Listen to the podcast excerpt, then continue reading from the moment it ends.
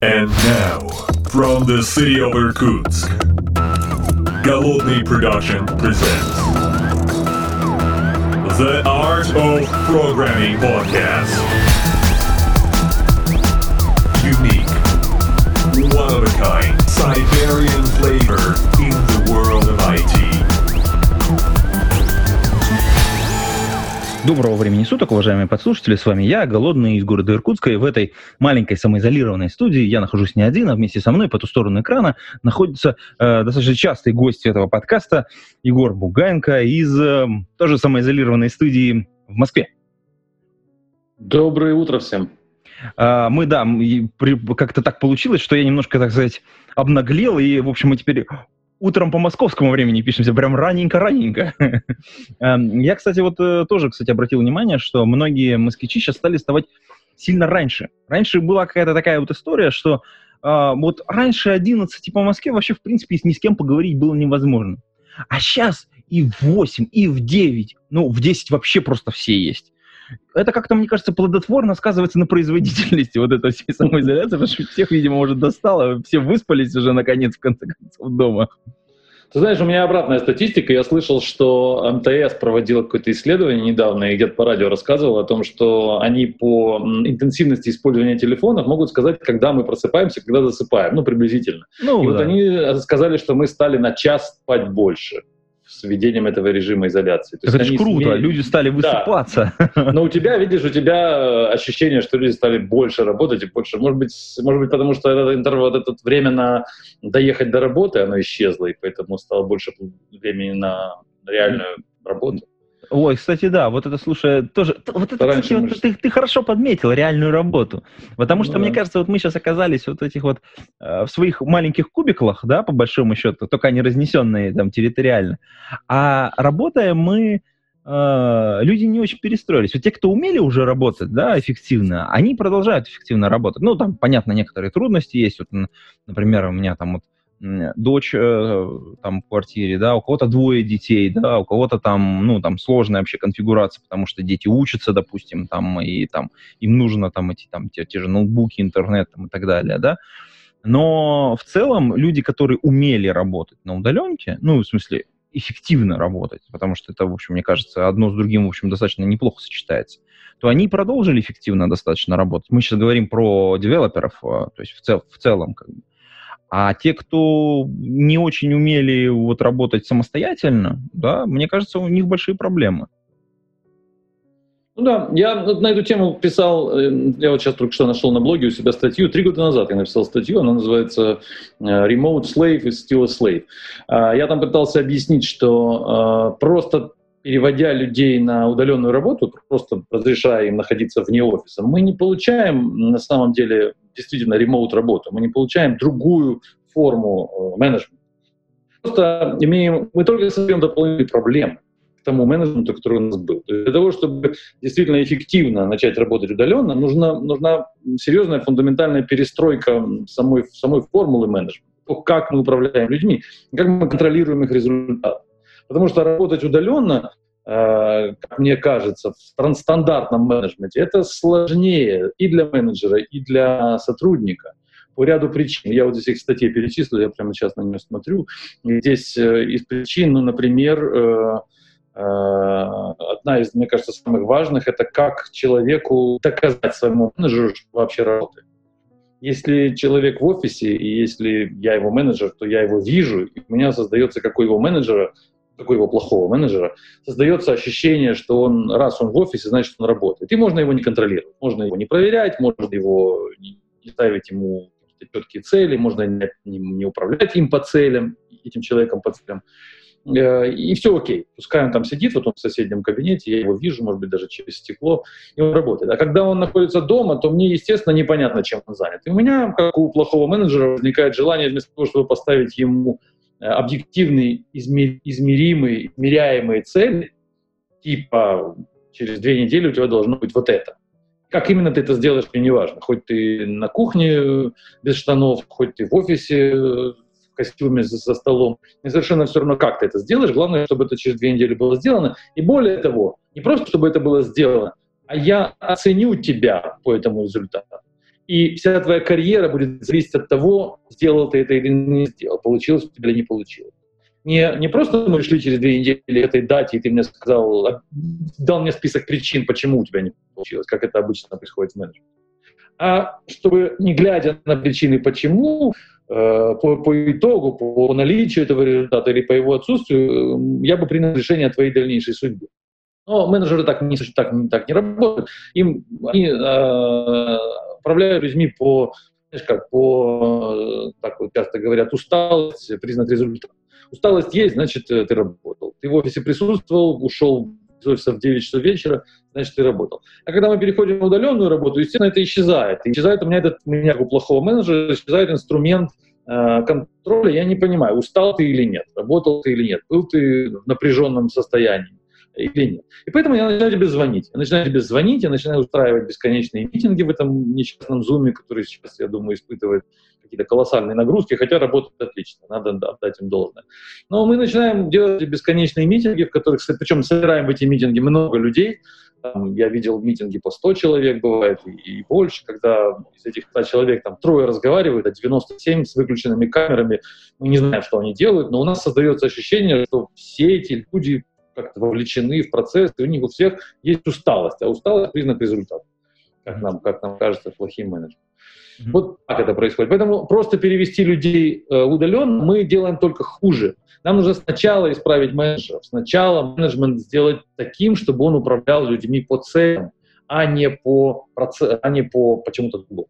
А это сделать очень сложно, это никто не делает, и поэтому это, это вот наша самоизоляция, она сильно ударила по менеджменту мне кажется. Я думаю, что э, сильно будет э, мы провисли по, по, по результативности, по качеству работы. Потому что мы годами привыкли к тому, чтобы управлять людьми э, вот на, на персональном контакте, на, на ощущениях, на, на присутствии, на наличии просто процесса.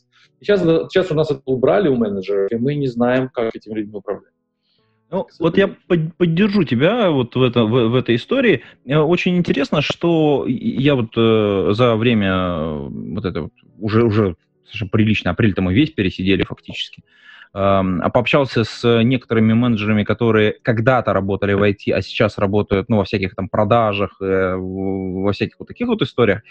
И вот э, у двух моих знакомых, у них очень интересная история. Они, когда ну, они были сильными менеджерами, на мой взгляд, перейдя, в общем, в, эм, в продажи, вот в такой, в другой бизнес совершенно, ну, то есть занимаясь реально бизнесом, у них там собственные компании появились, они, естественно, стали пытаться обмерять свой бизнес, строить какие-то метрики, и эм, у одного из них очень интересная история, у него много продажников, ну, то есть именно селзов, и э, он говорит, у меня, говорит, наоборот, на, как только я людей перевел на удаленку, а он э, готовился к тому, что произойдет вот эта вся история с коронавирусом, он посадил их даже раньше домой, то есть он подготовился, ну, то есть все инструменты были у них уже заранее все готово, там CRM-очки все настроены были, он заранее посадил ребят э, по домам, При, заранее там создал всем тикеты, сказал, ребята, давайте проверим, что у вас там интернет хороший, что у вас там у всех есть нормальные рабочие стулья на всякий случай, мало ли что будет ну, такой э, здоровый риск-менеджмент у него был. Ну, то есть.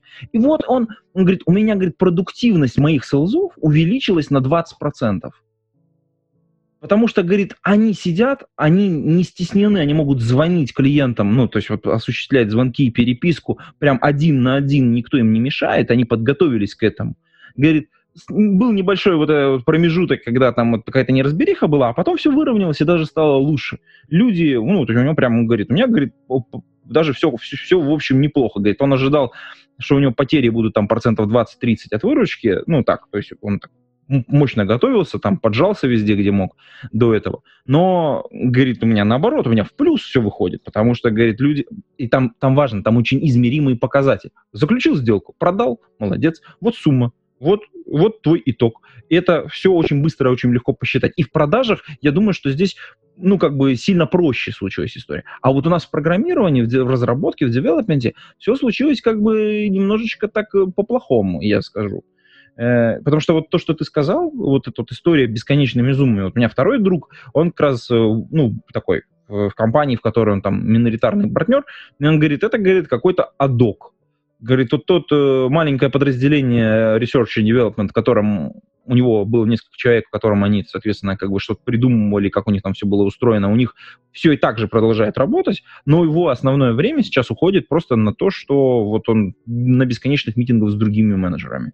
Он, он говорит, у меня, говорит, просто, говорит, расписание никакое. Говорит, я, говорит, просто не успеваю ничего другого делать. Я уже отказываюсь от этих митингов, там, пытаюсь зажать их как только возможно. Э, там, ну, то есть банально, да, вот я думаю, что мы понимаем, что митинг без повестки это как бы, ну, какая-то фигня. Ну, то есть он не должен быть. То есть должна быть агенда должен быть протокол в конце, а что, кто порешали, кто какие ответственности, как, какие таски поставлены, да, вот в конце вот этого митинга, что приняли, что с этого. Э, заранее все должны быть посвящены тем, что, что нужно будет делать, кто о чем, какие позиции высказывать, чтобы только трения произошли вот в этом митинге.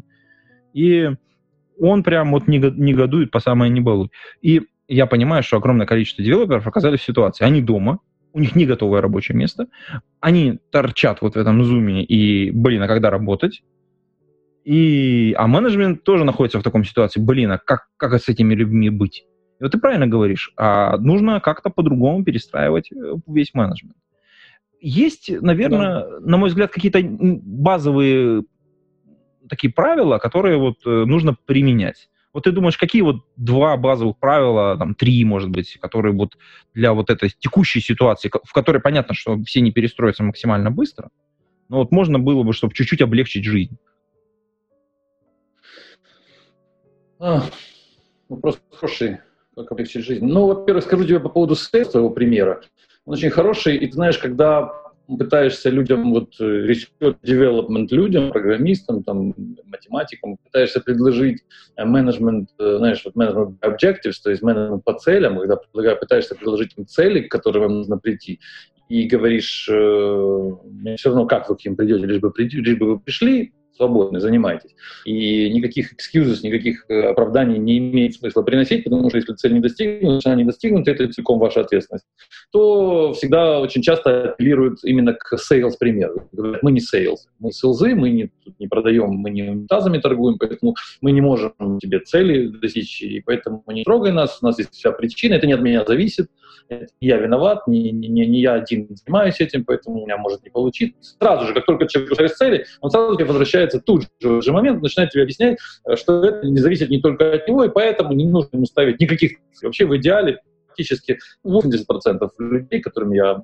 так или иначе управлял за свою жизнь, всегда стараются э, избегать установки им цели. Они сразу понимают, что будет, сразу понятно, для чего цель ставится, для того, чтобы в результате э, как бы обвинить их, ну, по-хорошему обвинить. На самом деле сделать, я не, ничего против того сделать виноватыми не имею. Я считаю, что менеджмент это всегда правильный менеджер, это всегда человек, который умеет идти виноватым. Если ты не можешь найти виноватого, если ты не можешь э, найти, э, кого поощрить, а кого наказать объективно, то ты такой менеджер. Я это миллион раз говорил везде, о том, что менеджер — это две базовые функции. Это нахождение, кому дать э, кнут, а кому дать пряник кем бы ты ни управлял, ресерчерами, сейлзами, продажниками, всегда это кнут и пряник, всегда поощрение и наказание. Если ты можешь сбалансировать эти две ветки менеджмента, то ты будешь, э, ты будешь хороший менеджер. Ну и, конечно, третье, возвращаясь к твоему вопросу, конечно, на, на поощрение и наказание должны ложиться на правильно определенные правила работы. То есть должны быть, должна быть некая формула работы, потому что если менеджер поощряет и наказывает э, по своему настроению, то это тоже, ну это, конечно, еще хуже менеджер, чем, который, чем тот менеджер, который не поощряет и не наказывает. Поэтому нужны какие-то правила работы. А, вот э, действительно на удаленке появляется такое, такая вещь, о которой мы ни разу еще, наверное, не говорили, не, не писал, собираюсь об этом написать. А, бизнес-этикет. Вот мне кажется, что это то, чего нам не хватает очень многим во многих компаниях, во многих командах бизнес-этикет. Это ну, что-то такое, как вот э, в жизни этикет, как есть ножом и вилкой. Так вот я считаю, что в бизнесе должен быть определенный этикет. Ну, например, например, э, не ну вот если касаться митингов, то это действительно, как ты сказал, например, проведение митинга без э, плана этого митинга, то есть без цельного митинга. Давайте соберемся, и давайте я с вами буду говорить. Нет ни сроков, ни длительности, ни понимания зачем, ни понимания, какая будет конечная цель. То есть нас просто заставляют сидеть целый час и что-то слушать. На мой взгляд, это бизнес-хамство. Это вот то самое, как есть руками с тарелки. Точно так же проводить митинги без, э, без срока, без назначения дедлайна, без, без определения временных, э, временных, временных, э, временных рамок. Это такое же хамство, как есть руками с тарелки. Это хамство встречается повсеместно. И этим хамством пользуются, ну, как сказать, это хамство, оно присуще, ну, в первую очередь, менеджерам. То есть они чувствуют себя, они считают, что раз он менеджер, то он э, имеет право и должен в рабочее время всех собрать и сказать, слушайте меня, и давайте послушаем, просто давайте послушаем.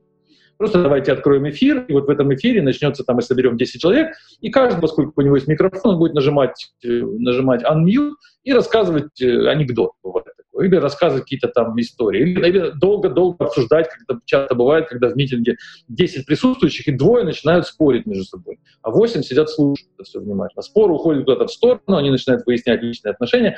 Организатор митинга не тормозит это, не возвращает это этот митинг к, к, к изначальной адженде и не ведет митинг дальше. Вот это проявление хамства организатора митинга. Он должен заниматься контролем этого бизнес-этикета. И таких примеров еще масса. Это, ну, организация митингов — это первое. Второе — это организация презентации. Это, мне кажется, вообще тотальная проблема всей индустрии. Люди просто не умеют презентовать свои мысли в виде слайдов. Они э, используют слайды как, э, не знаю, как Э, как место для написания текстов, они вываливают на эти, на эти слайды огромное количество текста, потом этот слайд показывается, и человек начинает в монотонном режиме зачитывать эти блоки текста из того слайда, который он представил. То есть вместо того, чтобы, э, того, чтобы учиться доносить свою мысль, это сложно, это трудно, как есть ножом и вилкой. Да, это не просто. Проще взять руками, съесть, вытереть э, рукавом рот на этом закончить. Но да, есть более сложные процедуры. Мы зачем-то придумали их, и этот этикет, он помогает нам всем жить и оставаться людьми. Так что точно так же и в бизнесе. Когда мне показывают слайд, на котором больше, чем там, 30 слов, то я понимаю, что со мной передо мной бизнес-хам. Человек, который меня не уважает, или не умеет это делать, или не затратит, не хочет потратить на это силы. И он, ну, я такому человеку испытываю сначала сожаление, потом разочарование, потом я абсолютно с тобой согласен по поводу презентации. Вот последняя меня прям тоже, я достаточно часто сейчас смотрю различные вебинары, кстати, которых стало очень много, и а, огромное количество различной активности появилось. Это, за это, кстати, большому количеству компаний большое спасибо. Ну, видимо, это какая-то такая сублимация некоторого внутреннего опыта, она наружу происходит. Но люди, такое впечатление, что не готовы. Даже если очень грамотный, классный контент, ну, в смысле, там человек, видно, что с той стороны сидит профессионал, да, и он рассказывает очень, очень интересные, важные вещи, но презентационный материал э, совершенно, ну, то есть он не фокусирует тебя, он не дает тебе, ну, там, не позиционирует там, что-то нужно сделать, а, там просто простыня текста какого-то написано, и ты такой думаешь, мы на каком, на первом пункте, на втором, на пятом, а там просто, вот э, я недавно, ну, самый вопиющий пример, это был э, вебинар, много-много, ну, ладно, один какой-нибудь приведу, так, чтобы вот не голословно было в подкасте. Вот я был на вебинаре у Даталайна, там по сетям, просто, ну, как бы я с большим бэкграундом в сетях, было интересно послушать все-таки профессионалов тоже, так сказать, коллег по опасному бизнесу, так сказать. И, и, и каждый слайд просто это убийство какое-то, вот выстрел в голову. При том, что человек суперпрофессионал, ну, то есть он, он понимает, о чем он говорит, он точно знает, что он говорит, он, он через себя этот опыт пропустил, и его слушать интересно. Ну, то есть он подготовлен, да, он, он важный момент, он подготовлен как спикер, то есть он умеет рассказывать. Но при этом, а, как бы, вот презентационная часть в ноле. Это вот как бизнес-этикету я прям поддерживаю. Я бы добавил к, к твоему вот списку, который ты уже озвучил, еще один пункт. Он сейчас тоже очень сильно проявится. Может быть, может быть, у многих уже проявился, но тут уже какая-то работа идет. Это работа, связанная с почтовыми, э, ну, с письмами, с, с имейлами. Потому что э, если до э, вот этой самоизоляции э, люди, ну, хоть со скрипом, но отправляли друг другу письма, и в случае чего они друг до друга могли дойти в офисе, то сейчас направленное письмо превращается в вот такую вереницу от там переспрашиваний, пере, переписываний, вот этот длинных переписок, в которых, ну, действительно очень плохо тоже изложен текст. То есть та же самая история с презентацией материала, только вот в, немножко в другом прикладном ключе, где вот ты должен на бумаге, условно говоря, выразить мысль. А, я недавно разговаривал со студентами, и э, ну, перебивочка такая. Меня спросили, а как вот, ну, там, развивать вот какие-то навыки, там, в том числе связанные там с, с работой, как там активно там себя продвигать, там, к чему учиться. Я говорю, ну, вот учитесь трем, трем вещам. Первое, учите английский язык, без него вы просто ничего в нашей специальности не смыслите, не значите, потому что основной корпус документов, с которыми вы работаете, будет на английском языке. Ну, здесь все согласны, все окей. А второе, ну, глубоко погружайтесь в свой домен, в свою предметную область, потому что вы должны быть профессионалом, вы должны понимать, что там происходит, что происходит не только в вашем домене, но и вокруг, что от него, от этого домена зависит. Здесь вроде тоже все согласны. А третье прям вызвало такое э, недоумение, некоторую реакцию такую неоднозначную. Я говорю, пишите руками. Ну, то есть возьмите ручку и напишите, ну, такое маленькое резюме. Вот вы прочитали статью, напишите там три абзаца текста рукой. Вот просто вот про... И пока вы будете писать, вы будете, во-первых, во-первых, вы научитесь формулировать свои мысли, ну, то есть просто предложение, что подлежащее, сказуемое, дополнение, то есть это запятые, ну, то есть и сама вот эта вот конструкция, вы не просто там пишете слово за словом, как вот вы думаете, да, а вы будете продумывать предложение вперед. И это вам поможет и в деловой переписке, и в том числе в выступлениях, и в том числе в в конце концов, вот, введение вот той, той самой email рассылки, которые, в общем, сейчас достаточно актуальны. Ну вот я вот такое вот а, небольшое дополнение к твоему бизнес-этикету, мне кажется, сделал. Да, насчет писания рукой это хорошая мысль. Я тоже, я вот сейчас тебя послушал и думаю, я и так это делаю, и, видимо, понимаю, что делаю правильно, раз ты говоришь об этом. Я вот э, планы и э, там задачи на день и задачи там, на неделю. Я миллион раз пробовал использовать какие-то электронные календари, электронные там блокноты, электронные заметки, и мне как-то неудобно. Я использую по старинке, использую бумагу. И мне как-то удобнее, когда я могу зачеркнуть, когда я могу... Не знаю почему. Может быть, ты действительно прав, когда пишешь рукой, ты как-то думаешь сразу вперед, потому что в электронном виде ты всегда знаешь, ты можешь исправить, и никто тогда не пострадает. А здесь у тебя чистый лист бумаги, ты не хочешь его заморать, ты не хочешь, чтобы на нем были по, марке, ну, как-то так интуитивно. Поэтому стараешься делать сразу правильно. Может быть, это связано. Поэтому я согласен с твоим третьим пунктом, согласен, я тоже так делаю. А вот насчет e-mail это действительно боль. И, ну вот, э, я даже, ты знаешь, э, как с ножом и вилкой. Люди просто, ну, не знают, как правильно. Я тебе приведу пример. Вот у меня был рабочий такой момент. Я написал e-mail там на, ну, такой репорт на, там, человек, наверное, 12 было, ну, в списке, то есть репорт, суммирующий там некую работу, и его получило много людей из разных департаментов, они должны были его получить, ну и прочитать, там, ну, 12 человек, большая группа людей разного уровня, в основном высокого, то есть находящиеся надо мной. И один из них сделал reply all, и написал в reply all, написал одну строчку, э, я тебе звонил вчера, перезвони мне сегодня, пожалуйста. Кому ты сделал реплай, да? Ну, он сделал реплай мне, но 12 человек прочитали о том, что он мне звонил, и я ему должен перезвонить. То есть человек не понимает функцию reply all. Он просто, он, ну, ну, можно сказать, что это хамство, да, потому что 12 человек прочитали этот месседж. Зачем им этот шум? Зачем им читать о том, что он мне звонил, я ему должен перезвонить? Ну, нажми reply to me только. Зачем ты, и вообще, какое отношение этот reply имеет к моему репорту? То есть человек не понимает функцию e-mail, он не понимает, что в данном случае e-mail относился от одного человека, массовая рассылка на там, 12 получателей. Не нужно здесь в этом случае отвечать reply. Если ты хочешь мне написать письмо, напиши новое письмо. Нет, он просто считает, что, а, о, кстати, Егор пишет, давай ему ответим. И он нажимает кнопку на автомате reply all и пишет просто, как он хочет, так он и пишет. Это, это то же самое, как если бы он зашел в комнату, где сидит много людей разговаривающих, и сказал, эй, а кто тут знает как-то вызвать э, такси? Все должны остановиться, прекратить разговор, посмотреть на него и сказать, ну вот используй вот тебе телефон, вызови такси. То есть он всех прерывает, он постоянно по-хамски себя ведет. Но я думаю, что это поведение продиктовано незнанием. Он просто не понимает, как работает e-mail. Ему просто дали этот, этот инструмент e-mail, сказали, это e-mail, и он стал им пользоваться. Но его никто не учил. Как, в общем-то, и меня, наверное, никто не учил. Но как-то опыт и время, оно мне объяснило эти правила. Вот, может быть, их стоит написать, может быть, их стоит как-то просуммировать, потому что вот такие вопиющие случаи, и ты просто себя чувствуешь идиотом. То есть я создал эту коммуникацию на, на 12 человек, и мне в ответ прилетела такая штука, которая, ну, все 12 человек теперь считают, что и я такой же, как он, понимаешь, потому что он же мне ответил про этот звонок. Они, они начинают смотреть и думать, какие-то у них взаимоотношения, что ли, между, почему он отвечает на всех, почему этот звонок, это что-то было важно, или почему он имеет Почему он старается оповестить всех об этой ситуации? Тот, который мне отвечал. Зачем он включил всех в этот вопрос? Это какая-то, ну, понимаешь, да, люди, которые да, да, на да. той стороне, они тоже удивились, и они поняли, что и я какой-то, что-то у меня с головой, раз такое происходит. И ну, таких случаев очень много с этими имейлами. Я бы добавил еще одну историю. А, ну, то есть, как бы ты сказал, что там есть люди еще и как бы там достаточно высокого ранга, да, то есть, ну, как бы по иерархической лестнице. Возможно, ну, то есть, как бы, когда ты там находишься вот в этой истории, ты мог, ну, мог бы воспринять вот этот вот сигнал как такой, что-то там не так, что-то происходит такое, о чем меня вот таким странным образом оповестили может быть, там какая-то проблема, да. и мне надо, мне, мне нужно вмешаться, или мне нужно заметочку поставить, что что-то там с Егором не так. Ну, как-то я заметку себе поставлю, выяснить, что там было.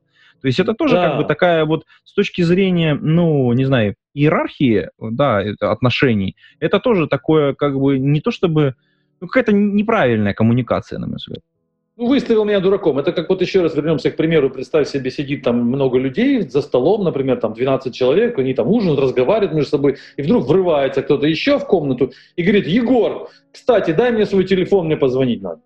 Ну, все останавливаются, поворачиваются на меня, смотрят, на него смотрят, и я ему отдаю телефон, и он выходит. То есть мы оба выставлены как идиоты, потому что как, как хамы, потому что ну, мы всех прервали, мы вдруг почему-то все должны знать о том, что он, я ему даю свой телефон, ну, к примеру, да, и ну, все да, должны да. эти наши отношения, все эти наши отношения между, между нами, все увидят, почему-то они существуют, что это такое, и, и, и при этом тормозится вся переписка, и мы привлекаем внимание всех, всей аудитории.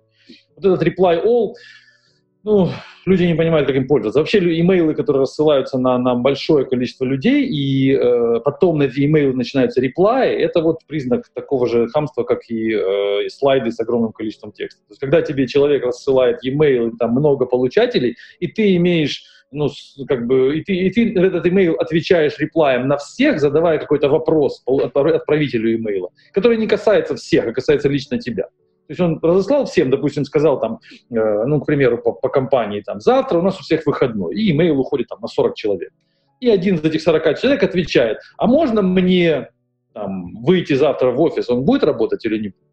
Вопрос касается лично его, но он считает своим, ну, как бы незазорным, поднять этот вопрос на повестку всех. Пусть все читают. Все 40 человек получают этот реплай, и ему там этот отдел кадров тоже отвечает. Да, выходи там только. Ну, начинается, начинается вот такая вот... Ну, какое-то месиво, месиво какое-то. Месиво, прямо, да. да. Которое, которое люди, многие люди считают, что не понимают. Я думаю, что идет все от непонимания.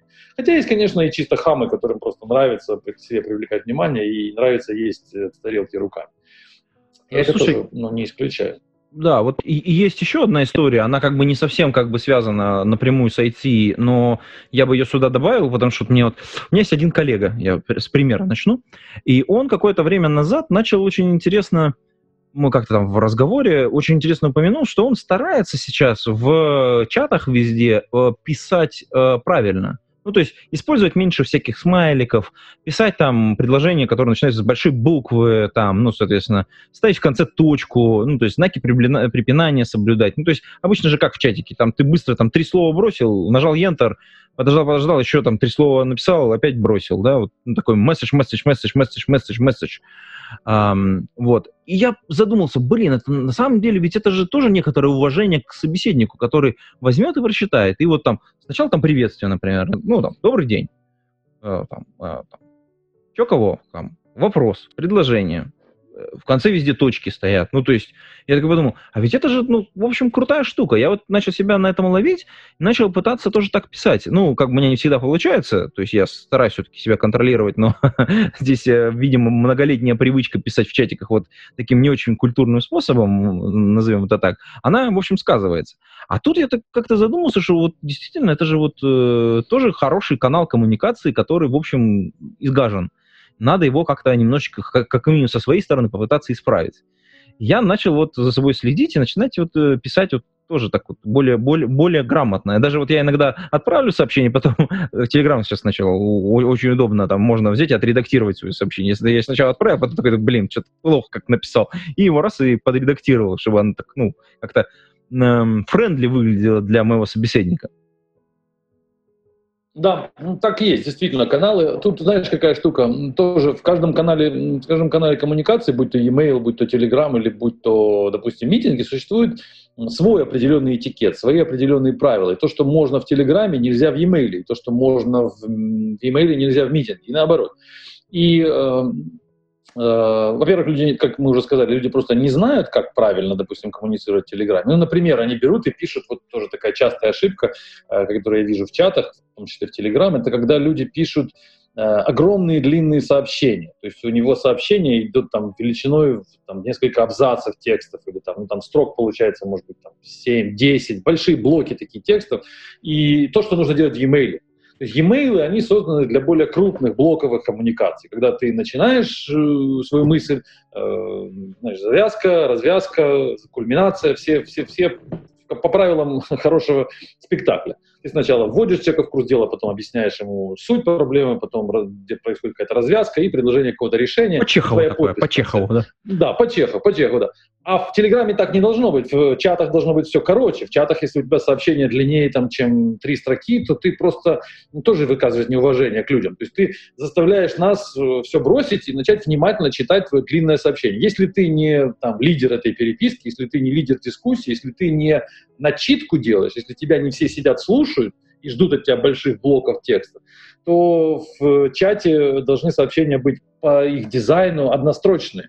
То есть ты бросаешь одну строку, да, она должна быть правильно оформлена, как ты сказал, но она должна быть короткая. Строка, строка, строка. У нас, у нас идет чат. Для того он и делал, сделан чат. Он, он изначально был однострочный. Ну, когда они, когда они создавались еще там в 90-е годы это были чаты строчка за строчкой, линия за линией. Никогда в этих чатах не предполагалось, что мы будем писать огромные блоки текста. Но люди, многие пришли, во-первых, многие пришли из 90-х, из старых, из старой школы. Они не умеют пользоваться чатами. Э, точнее, они пришли из тех времен, когда чаты были, но они ими тогда не пользовались. И вот они тогда пользовались e-mailами, сейчас они попали уже в жизнь современную, где, есть чаты, и они часто бывает, что в Телеграме вот все идут, все, все идет дискуссия, короткие сообщения, люди чатятся, чатятся. Это значит, э, бросают короткие сообщения. И вдруг приходит кто-то, кто наваливает там блок текста из 20 строк. Его, естественно, игнорируют, потому что никому не интересно переходить из режима коротких сообщений в режим, длительной, э, режим чтения длительного, длительного монолога. Это как если бы мы с, э, не знаю, там, за шашлыками стояли бы и обменивались репликами, обсуждали. Вдруг кто-то один, поднимая руку и говорит, и начинает рассказывать, а я вам сейчас расскажу, которая никому не интересна, историю, которая, все стоят его слушают из уважения. Ну, первый раз его послушают, второй раз послушают, а третий раз все перейдут к другому мангалу. Потому что этот вот, который длинные истории рассказывает, он разрывает беседу, да, он на себя затягивает внимание, он, он забирает микрофон надолго, и нам неинтересно его слушать, какой бы он ни был э, ну, важный человек. Исключение составляют только действительно, когда это идет, э, есть лидер чата, и когда все его слушают, сидят, и он дает большие блоки текста, а ему в ответ там короткие чатами набрасывают вопрос ну, там, например, как мы сейчас с тобой общаемся, хотя и то у тебя не такие уж короткие э, реплики, ну, можно сказать, что у нас вот есть какой-то некий лидер дискуссии, типа я, я начитываю, а ты больше вопрос, вопросы задаешь. Если нам сюда, сюда добавить в этот звонок еще пять человек, то будет логично, если у них будут короткие месседжи, а я буду давать большие блоки. Но это когда есть один человек ведущий. А в, равно, в равноранговом чате, когда там 10 человек участвуют, или там 20, как в компании бывает, там 50, 100 человек в чате, они все равны, эти люди. Поэтому кто один начинает вываливать большие блоки текста, это говорит либо о том, что он совершенно безграмотно, не умеет пользоваться чатом, либо у него раздутое эго, он считает, что должны его выслушать, он считает, что его текст супер важен для всех, не понимая, что он такой же, как все остальные, и внимание к нему будет ровно такое же, как всем, всем остальным. Либо он просто хам, как я уже сказал, который не имеет понятия бизнес-этикете, считает, что если ему дали клавиатуру и можно нажимать кнопки, то он сейчас скажет здесь все, что он думает, невзирая ни на что. Дали ему тарелку с, с кашей, он эту кашу будет с курицей есть там руками, и ему все равно, что думают вокруг люди. Вот такое присутствие. Поэтому, опять же, отсутствие, отсутствие понимания вот чат-этикета, допустим. В e-mail это один этикет, в чате это совершенно другой. И э, вот, возвращаясь еще раз к мысли про эго, я думаю, что у многих людей есть э, сейчас, особенно на этом карантине, есть чисто психологическая проблема. Мы сейчас все сидим дома, и э, у нас резко, сузилось, э, резко сузился социум, в котором мы общаемся, количество людей, которые нас слушают и выслушивают. И поэтому возникли проблемы с этим самым эго. Если раньше человек приходил в офис, и его там хоть как-то выслушивал, хоть кто-то, может быть, хоть на кухне, он там мог кому-то поделиться своими проблемами и, услышать хоть какую-то поддержку, его хотя бы выслушают. Сейчас он находится в доме и в квартире, и некоторые люди живут вообще а, без, без семьи, там он один, его просто никто не выслушает, он может только в зеркало рассказать о своих проблемах. И поэтому, когда он выходит в бизнес-коммуникацию, он, естественно, начинает, пытается, это совершенно естественный процесс, чисто психологический, он пытается получить какой-то, ну, recognition, какой-то appreciation, какой-то, э, как сказать по-русски, какой-то Э, ну, что его заметили, что он нужен хоть кому-то. И поэтому начинаются вот эти большие сообщения и, и спам, и, и привлечение к себе внимания. Люди делают это даже неосознанно, а просто потому что они в изоляции долгое время. Естественно, ему хочется, чтобы на него обратили внимание. И он это делает любыми способами, в том числе бестолковыми смайликами, бестолковыми фоточками, какими-то анекдотами, большими сообщениями. Начинает мусорить бизнес-коммуникацию не потому, что он плохой человек, не потому, что даже он хочет нахамить, а просто потому, что его надолго изолировали, и он, естественно, ну, пытается привлечь внимание. Слушай, я вот с тобой согласен вот по этому последнему пункту. Э, меня даже вот э, вспомнился один из моих э, подкастов, э, посвященных книгам, «Вкусные книги про психологию и космос». Есть такая книжка, которая написана в соавторстве между, соответственно, первым космонавтом, соответственно, и ну, условно первым космопсихологом.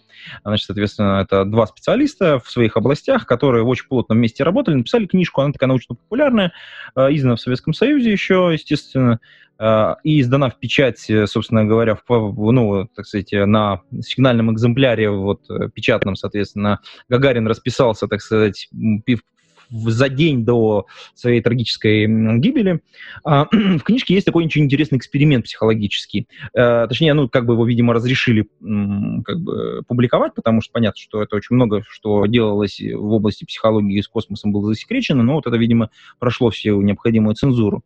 Очень интересный эксперимент. Соответственно, есть специальная такая камера, в которую помещается космонавт, космонавт, э, ну, тренирующийся, естественно, да, вот он находится в абсолютной тишине в этой камере, а, такая э, сенсорная депривация в некотором смысле происходит, и потом в какой-то момент времени ему включают э, музыку, а, значит, э, в книге описан эксперимент, соответственно, с э, девушкой, э, соответственно, включает музыку, и она заплакала. То есть, ну, естественно, на ней куча, куча датчиков, и там все, все естественно, доктора такие, что случилось, так давайте выяснять, что произошло. А она потом описывала, значит, соответственно, после того, как ее достали из этой камеры, описывала вот это состояние, говорит, я испытала настолько волнительные чувства, э, несравнимые ни с чем, что меня, ну, что, ну, наконец вот я, вот эта вот, вот эта коммуникация возникла, ну, понятно, она не живая, понятно, это музыка, это была ее любимая композиция, но вот после вот этой давящей тишины, в которой она там работала, да, э, много часов, она услышала музыку, которая она не, ну, не провоцировала ее создание, как внешнюю коммуникацию с ней, и это настолько ее растрогало и настолько привело ее в такой в, очень восторженное состояние, то есть у него увеличилось там, там всплеск адреналина, произошел куча, куча всяких факторов, там описано в книжке все. И вот э, это прям подтверждает вот, в некотором смысле вот э, твой тезис, э, может быть, не, не так явно, и, может быть, тут все притянуто немножечко за уши, но мне кажется, действительно, да, люди, оказавшись в замкнутой очень системе со своими родственниками, а тут они, есть у них возможность наконец-то со своими коллегами пообщаться. Я думаю, кстати, вот эти вот массовые гуляния, праздники, которые вот возникают э, стихийно, да, там люди там пытаются на какие-нибудь шашлыки вырваться или там э, поехать в офис все-таки как-нибудь, там где-нибудь собраться хоть как-нибудь, да, или там вместе поорать песни там с балконов. Это вот то же самое на самом деле. Ну да, отсутствие, да, мы же существа социальные, поэтому нам нужно, нужно чтобы нас, э, мы живы и чувствуем себя полноценно, когда мы нужны кому-то, когда нам, когда в нас есть какая-то необходимость. А если ты все время дома сидишь, то даже если тебе зарплата поступает на карточку, и даже если тебе задачи присылают через тикет-систему, все равно тебе хочется, чтобы какой-то человек тебя все-таки выслушал. И твои, пускай дурные, никому не нужные мысли, но все равно ты хочешь какой-то анекдот рассказать, ты хочешь как-то донести свою личность до, до окружающих. И твоя личность, она ну, требует этого. Поэтому, поэтому супер важно в этих условиях все-таки бизнес-этикет. Супер важно в этих условиях понимать на этих митингах, что, ребята, ну, 4 часа митинга не, не должно быть. Неправильно это. И мы, конечно, понимаем, что у нас там 20 участников, и каждый из них с этим воспаленным эго, который требует, требует выхода, требует э, реализации, требует внимания. Но, но 4 часа сидеть и слушать, как кто-то там пыхтит в микрофон и пытается донести историю о том, как он там какую-то свою шутку, анекдот, что-нибудь, просто потому что ему нужно внимание. Ну, давайте психологов пускай эти люди нанимают, я не знаю, пускай как-то решают эти проблемы иначе, но в рамках митингов, в рамках бизнес-коммуникации, ну, это иногда выглядит просто отвратительно, потому что ты понимаешь, что ты имеешь дело с людьми, не, не способными контролировать свои, свои проблемы. Не, не всегда это легко. Я сейчас не пытаюсь сказать, что это... У меня такие же точно проблемы. Я чувствую, у меня те же эмоции. Я тоже чувствую необходимость кому-то что-то рассказать. Вот тебе сейчас, например, рассказываю. Видишь, мне это полезно, потому что я сижу дома тоже, как и все, и мне коммуникация с тобой помогает как-то вот эту проблему решить. Ну, ну, ну сейчас мы в этом формате делаем. У нас есть формат вот, подкаста, мы записываем. У многих людей, к сожалению, такого формата нет, и поэтому они делают это в рамках бизнес коммуникации, и это прям трагедия иногда, когда людей очень много, становится просто невыносимо. Должны быть люди, которые контролируют это, я считаю. В больших организациях, мне кажется, должны быть какие-то бизнес-этикет, э, не знаю, там, супервизоры какие-то люди, которые следят за бизнес-этикетом и которые могли бы одернуть, которые могли бы, допустим, вот, например, на митингах есть даже такая роль, я когда-то изучал эту тему много лет назад, бизнес-фасилитатор. Это такой человек, который, даже есть такая ассоциация бизнес-митинг-фасилитаторов. Э, в Америке, в которые можно вступить, и там люди вот э, создают какие-то правила, документы, разрабатывают методики о том, как фасилитировать митинг, как управлять митингом, как сделать так, чтобы э, это даже такая знаешь, это такая профессия, можно сказать, бизнес, митинг-фасилитатор. Это человек, который на любой митинг может прийти и сделать его организованным. Он не понимает даже, о чем идет речь, он может включиться в митинг, не знаю, там, медиков, обсуждающих проблемы ортодонтии. Но он не понимая ничего в этом, он все равно сделает так, чтобы митинг был организованный, чтобы он начался в 9, закончился в 10, при этом 10 человек поучаствовали, они бы обсудили все по плану, чтобы друг друга никто особо не перебивал, чтобы было все. В итоге мы пришли к какому-то выводу, эти выводы были задокументированы. Вот такого человека не хватает на, на многих бизнес-митингах. И менеджеры этого тоже не понимают. Они, они во-первых, не являются такими фасилитаторами, они не умеют это делать, они никогда об этом ничего не читали, не знали, их этому не учили, их учили программировать. И они открывают митинг и просто радуются тому, что пришли все и дают микрофон всем, кто только захочет микрофон взять. И происходит такой просто балаган, который не работает. А вот этих фасилитаторов, если бы компании их набирали, нанимали или должность назначали и говорили, вот ты на этом митинге фасилитатор, я менеджер, мне нужно обсудить с моими там десятью сотрудниками какую-то тему, назначаем сейчас ведущего митинга. Это буду не я, не менеджер, это будет вот э, там Петя, который один из наших программистов. Петя, ты знаешь, как фасилитировать митинг? Знаю. Вот он должен знать, он должен понимать правила, и митинг пошел. Об этом можно почитать, есть на Википедии на этом много информации о том, как facilitation, этот митинг facilitation. Я правильно слово это употребляю. Да, в общем, так называется. Да, я, я на самом деле хотел бы тут добавить по поводу фасилитации. Например, на русском языке, если что-то хочется интересно почитать вот именно про вот эту тему, то есть э, очень такая крутая книга. Я, правда, по своей глупости первый раз, когда я прочитал, в общем, не понял всю глубину ее. Это такое достаточно глубоко иллюстрированное руководство, очень-очень э, дельное. Это руководство, оно так называется, руководство фасилитатора, как привести группу к принятию совместного решения. Сэм Кейнер – издательство Дмитрия Лазарева, насколько я помню. А, такая плотная большая книжка, очень классная она, ну, то есть прям, то есть ее прочитав, ну, с первого раза она не заходит, то есть это нужно чисто прям, прям вот, прям увидеть вот паттерны, которые происходят на митингах, и потом, вот уже зная материал, ты уже сможешь его, еще раз перечитав эту книгу, кстати, надо будет про нее, ее отыскать, она мне где-то валяется, нужно может еще один подкаст на эту тему записать, потому что в первый раз она меня реально не зашла, вот со, со второго раза она была прям я там многие примеры подчеркнул, уже, значит, наблюдая уже опытным взглядом, когда ты знаешь, на что смотреть уже на митинге, ты уже так понимаешь, ага, вот здесь вот, вот эта ошибка, а вот это тоже ошибка, а вот, вот тут вот антипаттерн произведен, да. В общем, я рекомендую эту книжку, ее можно купить в интернете, конечно, естественно, на, на всяких Амазонах и прочего. А Дмитрию Лазареву за его вот э, там несколько изданных книг, э, в общем, большой-большой привет. Это очень крутой э, человек, очень большое дело сделал. Вот. Да, все именно так. Тематика это очень сложная, она, мне кажется, такая же глубокая, как и программирование, как и дизайн-паттерны, как и архитектурные паттерны, которые мы все изучаем по книжкам. А вот паттерны поведения, которые тоже описаны, и которых тоже много написано книг, мы их как-то не изучаем, нам кажется, что это не важно. Хотя в менеджменте это ну, важнее, чем даже дизайн-паттерны, на мой взгляд. Менеджер — это управление людьми — это такая же наука, как управление программным кодом. Но, к сожалению, на нее, ей, этой, этой науке, этой, этой, этим, этим скиллам уделяется значительно меньше внимания в компаниях везде, чем Э, чем вот именно техническим скиллам. Ну, я так это вижу по, по опыту многих компаний, которые я видел до этого, всегда обращают внимание на, на технику, а вот проверить, умеет ли управлять людьми менеджер, и не просто умеет ли как эмоционально, там, насколько он там устойчив, хотя это тоже важно, действительно, человек со слабой психикой, он управлять людьми вряд ли сможет, если он впадает в истерику, если он не, не выдерживает напряжение, если он не выдерживает давление, то, конечно, из него менеджер не получится.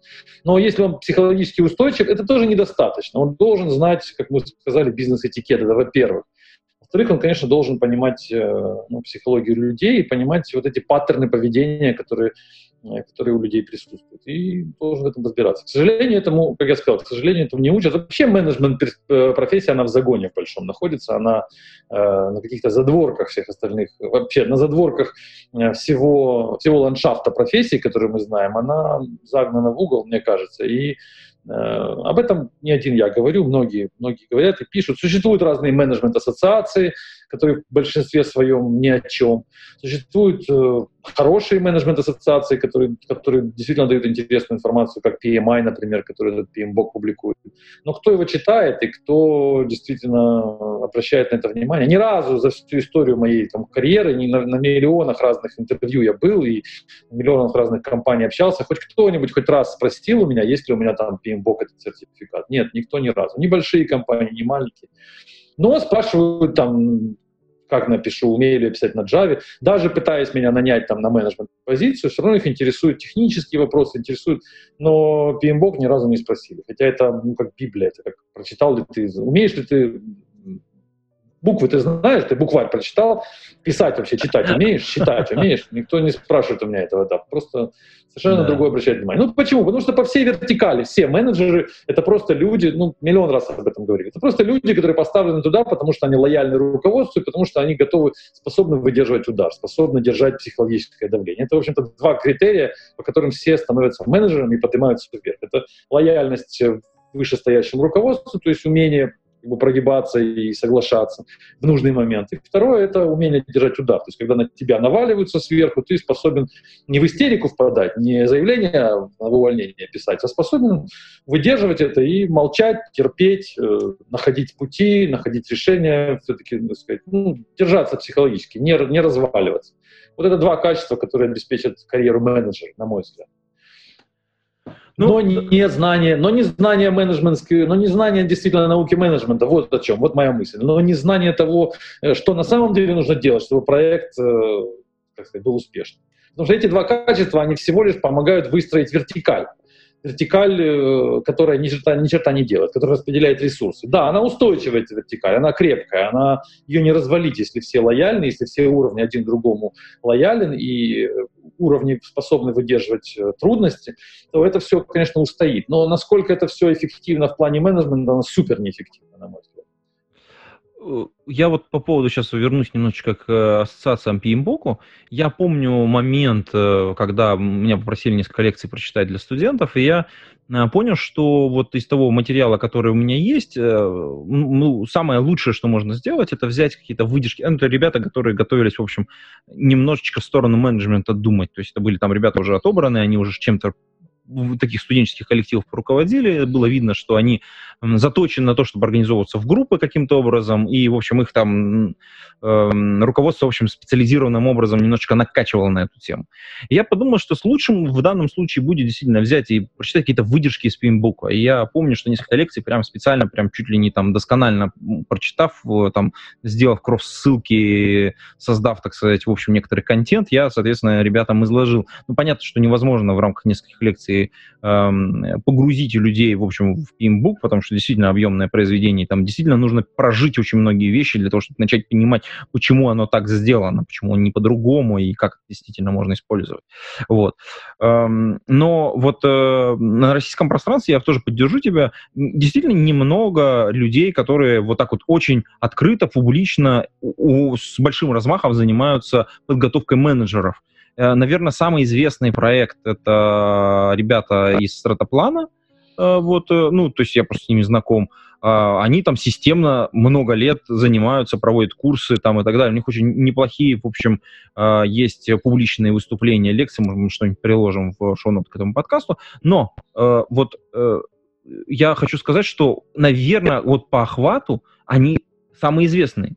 Хотя, мне кажется, рынок, ну, сильно больше. То есть по количеству менеджеров, ну, то есть по количеству тех, кто потенциально мог бы быть клиентами вот у таких э, там, ассоциаций, компаний, либо их много, и мы просто их не видим, они, мы, мы находимся вне поля их зрения, мы не являемся их целевой аудиторией, и они как-то там самостоятельно чего-то там делают, ну, либо их просто тупо нет. Ты знаешь, тут Э, даже, я не знаю, я не знаком с творчеством стратоплана, хотя название такое слышал. А, я вот был на конференции на одной в прошлом году по Quality Assurance в Киеве, и там делал такой доклад стартовый, открывающий, и там у меня было человек, наверное, ну, больше тысячи, наверное, в зале присутствовало, может быть, даже больше, тысячи, наверное, полторы. И я им пытался рассказать, э, в чем разница между QA, э, между QA и тестировщиком ну, такая тема очень известная, популярная, очень многие путают эти две вещи и считают, что quality assurance это, это и есть тестирование, а тестирование это и есть quality assurance. И я им пытался рассказать, именно основываясь на моих знаниях там, в области этого PMBOK. И э, пытался сделать это максимально красочно и презентативно, там, и презентация, и слайды, и как-то как повеселить их где-то пытался. И все показ... получилось, хотя там сказали, окей, доклад получился, но э, все получилось, на мой взгляд, э, скучновато для них. И ко мне многие потом подошли и сказали, ты нам рассказываешь вещи, которым ну, 20 лет, это все было раньше, сейчас у нас agile, сейчас у нас нет всего этого, всех этих э, формул, графиков и распределения ответственности, у нас нет э, иерархии подчинения, у нас нет э, распределения по процессам, у нас нет процессных групп, у нас ну, нет этих всех вещей, у нас есть agile. И поэтому нам это неинтересно. Ты рассказываешь нам то, что мы не можем приложить в реальную жизнь. И я тогда понял, что действительно, после доклада я понял, что я действительно, ну, немножко в пустоту это все рассказал, потому что... А потом я начал думать, почему, почему так получается, почему в индустрии э, такая ситуация, что им эти знания не нужны. Им не нужно то, что я рассказываю, на самом деле. Они, может быть, и послушали, может быть, и понравился лектор, и, может быть, и понравились слайды, но они ушли и пошли домой, и им это не, они никуда это не приложат. Я думаю, что сейчас глобальная, тотальная э, проблема в том, что э, у нас э, в индустрии, в айтишной индустрии. А айтишная индустрия, она, мне кажется, драйвит сейчас всю индустрию, весь, всю мировую экономику. Э, у нас э, огромный недостаток э, исполнителей, ресурсов, ну, недостаток, как сказать, рабочих рук, недостаток исполнителей, да, и огромный э, запрос на новые проекты, на новые технологии, на новые решения, потому что они устаревают, там, в течение 10 лет устаревает все, и через 10 лет нужно делать совершенно все новое, и просто не хватает людей. И поэтому, э, и поэтому э, правят бал исполнители, правят бал вот эти вот недоменеджеры, вот эти люди, которые, ну, как сказать, э, как сыр в масле катаются в бюджетах и в зарплатах, и в раздутых этих э, финансовых обязательствах, которые перед ними имеют их работодатели. И при этом совершенно не, э, нет никакого давления на них в плане качества организации, в плане целей, в плане задач. Их никто на них, практически никто в этом плане не давит. И поэтому они организуют работу свою под себя. То есть фактически не, они делают работу не так, как организуют свою работу и управление не так, как это нужно для того, чтобы это было нужно спонсору, тот, кто деньги платит. Они организуют так, как это удобно им, то есть менеджерам на местах. И, естественно, им удобнее, чтобы это был вот agile в таком худшем его проявлении, то есть без формул, без, э, без ответственности, без персональных э, там, обязательств, без целей, без задач, а просто некий процесс такой, который имеет какой-то title, вот agile очень удобный title, который везде можно налепить, когда у тебя нет никакого процесса, ты говоришь, у нас agile, и это означает, что мы как-то движемся вперед, э, а зарплату все равно платим. И, естественно, зарплату все платят, естественно, зарплату все получают, и она по многому, на мой взгляд, увеличена иногда в разы больше, чем она должна быть у многих людей, в том числе менеджеров. Но выхода нет. Работодатель не может ничего сделать, потому что он не, э, не у руля. У руля именно те исполнители, которые вот на местах. И поэтому сейчас невозможно прийти к этим людям и сказать, давайте менеджмент делать лучше. Это все равно как прийти к ним и сказать, а давайте вы самоликвидируетесь и застрелитесь. Ну, это интересная мысль, конечно, они тебя послушают, но со сцены это можно рассказать, но в реальности этого не произойдет. Им нормально, им комфортно. И вот если им со сцены предложить еще более комфортную формулу для еще более ничего не делания, то они с удовольствием будут аплодировать и, безусловно, это тебя поддержит. Формулу, как можно еще интереснее провести время в офисе, ничего не производя или, ну, не столько ничего не производя, я далек от мысли, что они прямо такие знаешь, злодеи, которые хотят э, действительно ничего не делать и получать деньги, они просто хотят комфортно жить, счастливо получать удовольствие, наслаждаться жизнью. И им дали для этого э, все, все права и все свободы. И поэтому, когда ты приходишь им снаружи и говоришь, а давайте мы менеджмент сделаем пожестче, а давайте мы вас все-таки заставим иметь цели, а давайте мы сделаем вас виноватыми, если цели эти не достигнуты, а давайте мы сделаем так, чтобы вы были ну, побольше вам отчетности все-таки от вас будем ожидать, и давайте все-таки видеть прогресс поточнее, то они не понимают эту мысль, не хотят ее понимать. Поэтому всем, все, все сейчас попытки изменить что-то и кого-то обучить и принести ну, знания в индустрию, в области менеджмента, они э, никуда. Мы, мы ничего не достигнем. Поэтому единственное, что можно делать, на мой взгляд, это идти через, э, ну, через такой игровой формат, что ли. Давать им какие-то там саркастические статьи, какие-то веселые такие презентации, какие-то, ну, больше их подкалывать скорее, больше над ними шутить, больше их высмеивать, плохих менеджеров, больше троллить как-то, чтобы возникало в индустрии ну, ощущение такое, знаешь, если ты плохой менеджер, то ты как бы не камильфо, как бы это не круто, как бы ты смешной. И тогда кто-то начнет садиться, может быть, за, за уроки, за, за, за PMBOK и как-то открывать какие-то книги. Потому что через давление и через форсинг знаний ничего не получится. Так я думаю. А какая-то такая немножко грустная, грустная нотка э, такая в подкасте под, под самый конец, мы уже около часа, даже чуть больше говорим. Э, знаешь, хочется немножечко позитива добавить под конец. У нас ребята вот прослушали уже. Э, давай вот э, что-то позитивное. Не просто мы по жести что-то хотим сделать, да, мы хотим, чтобы цели достигались. И вот э, ты говорил недавно о том, что выступал на конференции, а, ну, никак недавно, в прошлом году, да? А, вот у нас сейчас конференции-то не будет в ближайшее время. Ну, понятно, пока карантин, потом пока раскарантинимся все. И на самом деле, какая-то активность, если вдруг все, слава богу, будет, она начнется где-то осенью, ближе туда. Как ты думаешь, вот э, есть какие-то активности, про которые Э, было бы интересно ребятам послушать. Это не что-то стандартное, а вот что-то вот прям с нуля, интересненькое, новенькое, к чему мы можем, в общем, прийти в самое ближайшее время. Чего да, ты сам ждешь? Да, хорошую ты понял. Yes, yes, ты хорошую тему поднял. Да, действительно, я что-то немножко на, на негатива нагрузил. Ну, это просто болит у меня, поэтому я так... Э, да у всех болит, я согласен. Ну, вот если бы у всех болело, мы бы это фиксили, но не у всех болит, многие совершенно комфортно себя чувствуют, поэтому у меня, поэтому у меня особо и болит. Но, окей, отставим это в сторону, да, этот негатив. А есть позитивные моменты. Вот мы, э, я вообще активный, суперактивный сторонник open source, наверное, ты знаешь. Да, конечно. Да. Что об этом, да. Я вообще все, что разрабатываю последние 10 лет, у меня все в open source. И я вообще большой такой адепт открытого кода, считаю, что на это все перейдет перейдет весь мир рано или поздно. Ну, не я один так считаю, так, скорее всего, и будет.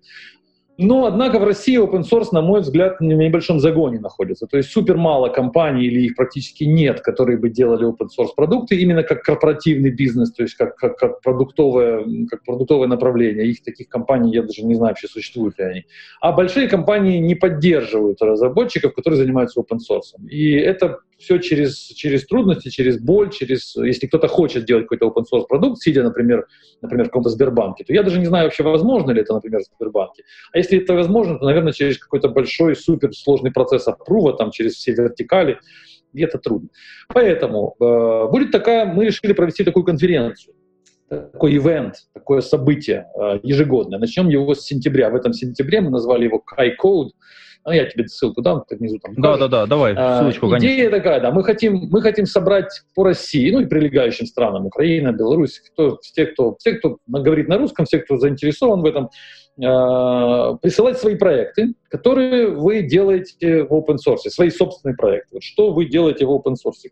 Которые, эти проекты новые, молодые, ну, в основном это будут новые, молодые. Я не знаю, есть ли вообще большие проекты, делающиеся в России или ну, вот нашими, нашими девелоперами, которые живут в России.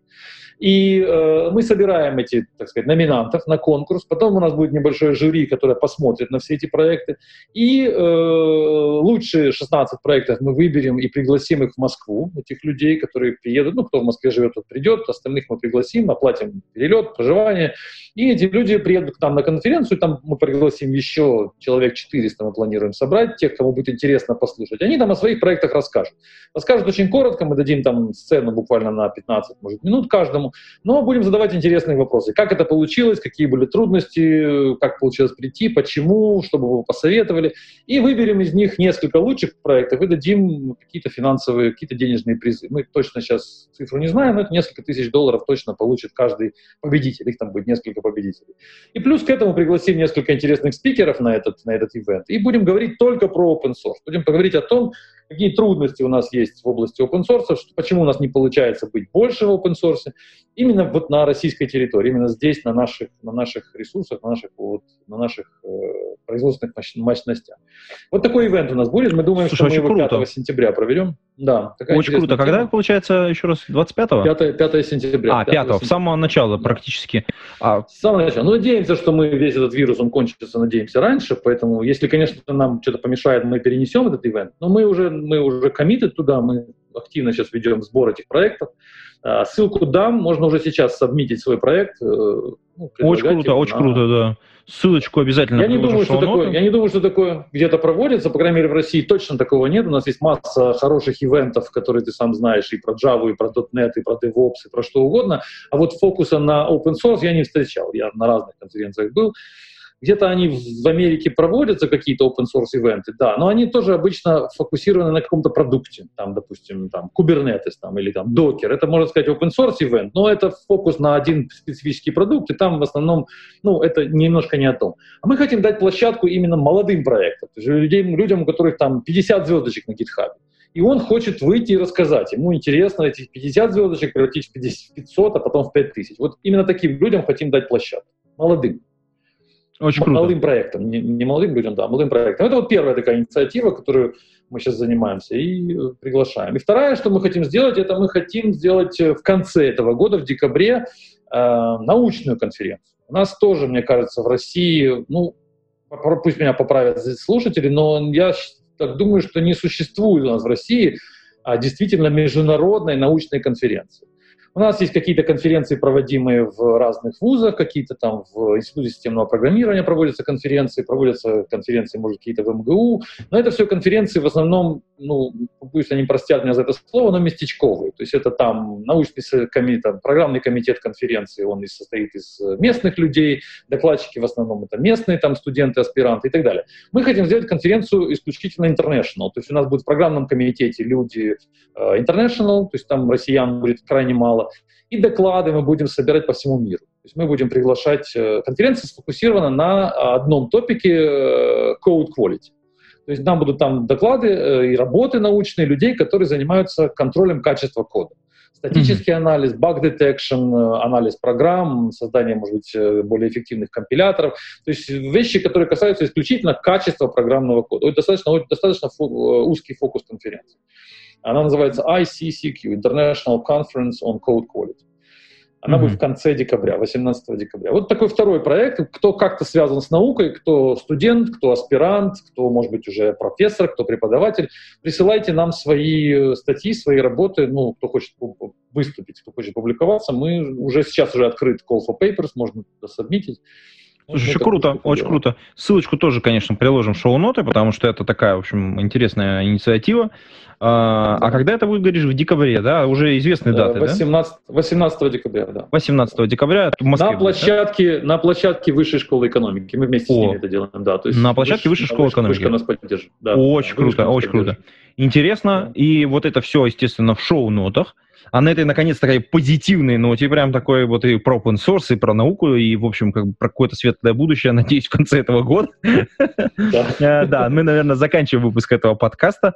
Уважаемые подслушатели, в общем, сабмиттесь, если у вас есть open source проекты, если у вас есть какая-то научная деятельность, то обратите внимание. А на этом все. Пейте кофе, пишите Java. Пока-пока. Выпуск этого подкаста выходит при поддержке патронов Александр Кирюшин, Алекс Маликов, Федор Русак, Григорий Пивовар, Игорь Кополь, Лагуновский Иван, Лео Капанин, Михаил Гайдамака, Нейкист, Ника Буру, Павел Дробушевич, Павел Ситников, Сергей Киселев, Сергей Винярский, Сергей Жук, Василий Галкин. Спасибо вам большое, уважаемые патроны. А вы, уважаемые послушатели, можете стать э, патронами. Приходите на patreon.com голодный и поддержите выпуск этого и других подкастов.